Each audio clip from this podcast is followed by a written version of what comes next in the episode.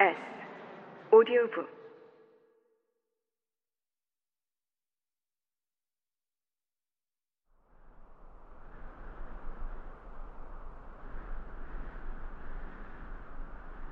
바르바스트로는 전선에서 먼 곳이었다. 그런데도 박살이 난 듯 황량해 보였다. 허름한 제복을 입은 의용병 무리는 추위를 이기려고 거리를 따라 어슬렁거렸다. 거의 무너져 내린 벽에는 지난해에 붙은 포스터가 눈에 띄었다. 몇 월 며칠에 투우장에서 멋진 황소 여섯 마리를 죽일 것이라는 광고였다. 포스터의 바랜 빛깔이 어찌나 처량해 보이던지. 그 멋진 황소들과 멋진 투우사들은 지금 어디에 있을까? 그 즈음에는 바르셀로나에서조차 투우 경기가 거의 열리지 않는 것 같았다. 어떤 이유에서인지 훌륭한 투우사들은 전부 파시스트들이었다.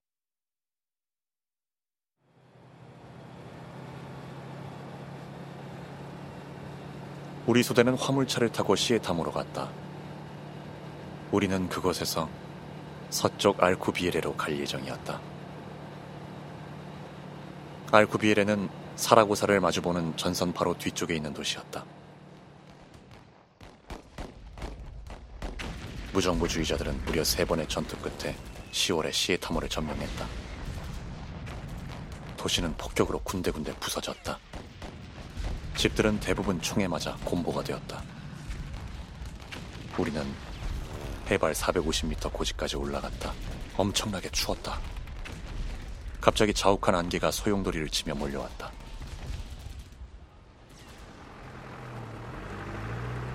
화물차 운전사는 시에타모와 알쿠비엘의 중간 지점에서 길을 잃었다. 이것도 전쟁의 일상적 특징 가운데 하나였다. 우리는 안개 속에서 몇 시간을 헤맸다. 결국 늦은 밤이 돼서야 알쿠비엘에 도착했다. 우리는 누군가의 안내를 받아 진창을 걸어 노세우리로 갔다. 우리는 왕겨 속에 몸을 파묻고 곧 잠이 들었다. 왕겨는 깨끗하기만 하면 잠을 자는데 불편함은 없다. 건조보다 애 못했지만 집보다는 나았다. 아침이 밝아서야 나는 왕겨 속에 빵 부스러기, 찢어진 신문지, 뼈, 죽은 쥐, 깔쭉깔쭉한 우유깡 동조각 따위가 가득하다는 사실을 알았다. 우리는 전선 근처에 온 셈이었다. 전쟁 특유의 냄새를 맡을 수 있을 만큼 가까웠다. 내 경험상 그것은 배설물과 음식 썩는 냄새였다. 알쿠비엘에는 폭격을 받은 적이 없었다. 전선 바로 뒤에 있는 대부분의 마을보다 상황이 더 나은 편이었다. 그러나 평화시라 하더라도 스페인의 그 지역을 돌아다녀 보면 아라곤 마을 특유의 비참함에 충격을 받지 않을 수 없을 것이다. 그 마을들은 요새와 같은 모습이다. 진흙과 돌로 지은 초라하고 작은 집들이 교회 주위에 밀집해 있다. 봄에도 어디에서건 꽃을 찾아보기가 힘들다. 집에는 정원이 없다. 뒤뜰만 있는데 그곳에 가득 깔린 노새의 똥 위에서 비루먹은 날짐승들이 미끄럼지를 친다. 안개와 비가 계속 엇갈리는 굳은 날씨였다. 좁은 흙길은 거대한 진창으로 변해 어떤 곳은 그 깊이가 2피트까지 패였다. 화물차들은 헛바퀴를 돌리며 그곳을 통과하느라 안간힘을 썼다. 농부들은 노새가 끄는 꼴사놓은 마차를 몰고 지나갔다. 부대가 끊임없이 오가는 바람에 마을은 말할 수 없이 더러웠다. 알쿠비엘에는 수세식 변기나 하도 같은 것이 없었다. 있어 본 적도 없었다. 때문에 발조심을 하지 않고 마음대로 걸어갈 수 있는 땅을 1평방미터도 찾아보기 힘들었다. 교회는 변소로 사용된 지 오래였다. 그곳에서 3, 400미터 떨어져 있는 주위의 밭도 모두 마찬가지였다. 지금도 전쟁의 처음 두 달을 생각할 때마다 그루터기만 남은 겨울 들판 가장자리에 똥이 딱딱하게 굳어있는 광경부터 떠오른다. 이틀이 지났는데도 소총은 지급되지 않았다. 코미테 대게라에 가서 벽에 쥐어 뚫린 구멍들을 살펴보았다면 알쿠비엘의 전모를 다 본 것이라 할 수 있다. 그 구멍들은 소총 일제 사격 때 뚫린 것으로 파시스트들이 처형된 흔적이다. 전사는 매우 고요했다. 부상자들이 이송되는 경우도 거의 없었다. 가장 흥분되는 일은 파시스트 탈주병이 건너오는 것이었다. 그들은 감시를 받으며 전선으로부터 알쿠비에레로 후송되었다.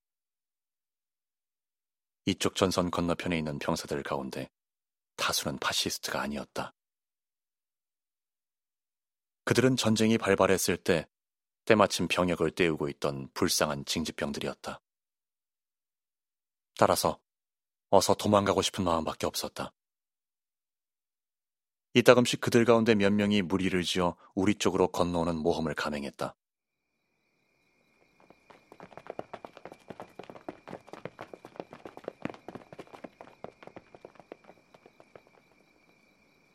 만일 파시스트 지역에 사는 가족만 없었다면 더 많은 병사들이 우리 쪽으로 넘어왔을 것이다. 이 탈주병들이 내가 처음으로 본 진짜 파시스트들이었다.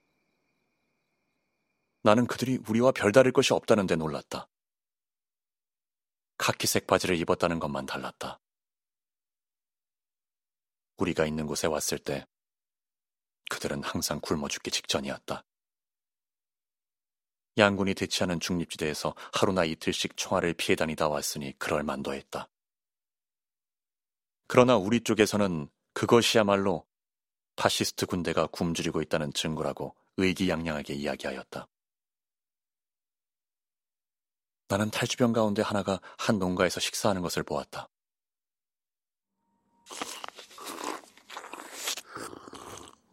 어쨌거나 딱한 광경이었다.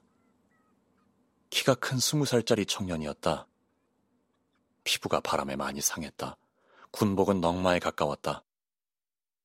그런 행색으로 불가에 쭈그리고 앉아 엄청나게 빠른 속도로 스튜를 접시째 들이마시고 있었다. 그러는 동안에도 두 눈은 주위에 둘러서서 그를 지켜보는 의용병들을 초조하게 흘끔거렸다.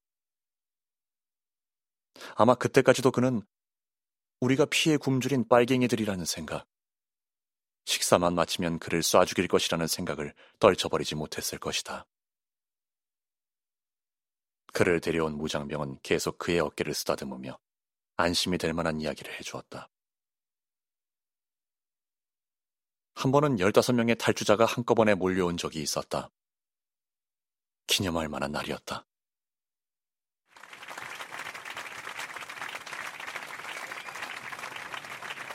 백마를 탄 사람이 의기양양하게 그들을 인솔하며 마을을 한 바퀴 돌았다.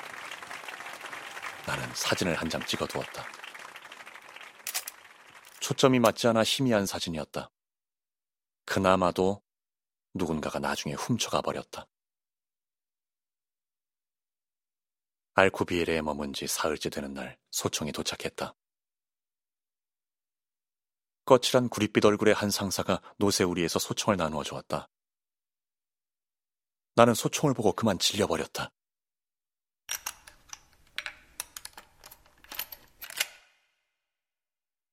(1896년에) 독일에서 제작한 모제르 소총이었다. 40년도 넘은 것이었다. 전체적으로 녹이 슬어 놀이새는 뻑뻑했고 나무로 만든 총신 받침은 금이가 있었다. 총구만 봐도 부식이 심해 고쳐 쓰기 어렵다는 사실을 금방 알 수 있었다. 대부분의 소총이 그 모양이었다. 어떤 것들은 더 심했다. 총을 다룰 줄 아는 사람들에게 가장 좋은 무기를 주겠다는 배려 따위는 애초에 없었다. 그 가운데서 그나마 가장 좋다는 소총. 불과 10년밖에 안 된 소총을 받은 사람은 마리콘, 호모의 여자 역이라고 불리는 15살짜리 얼간이었다. 상사는 우리에게 5분간 교육을 했다.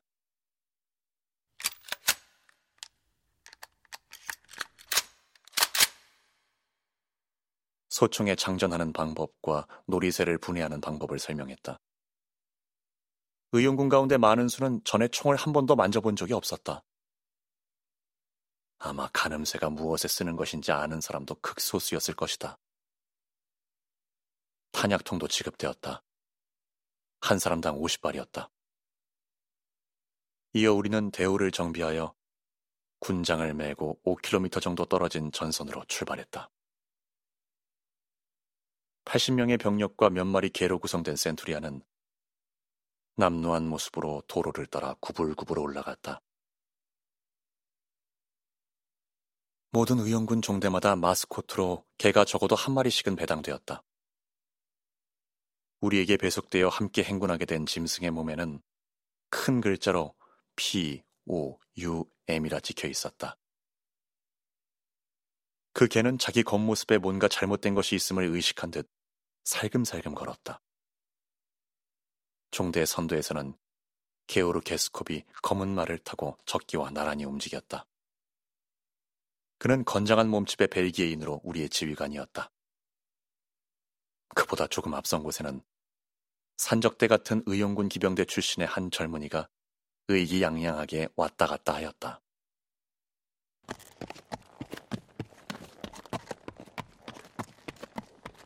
그는 둔덕이 보일 때마다 말을 달려 올라가 꼭대기에서 그림 같은 포즈를 취했다.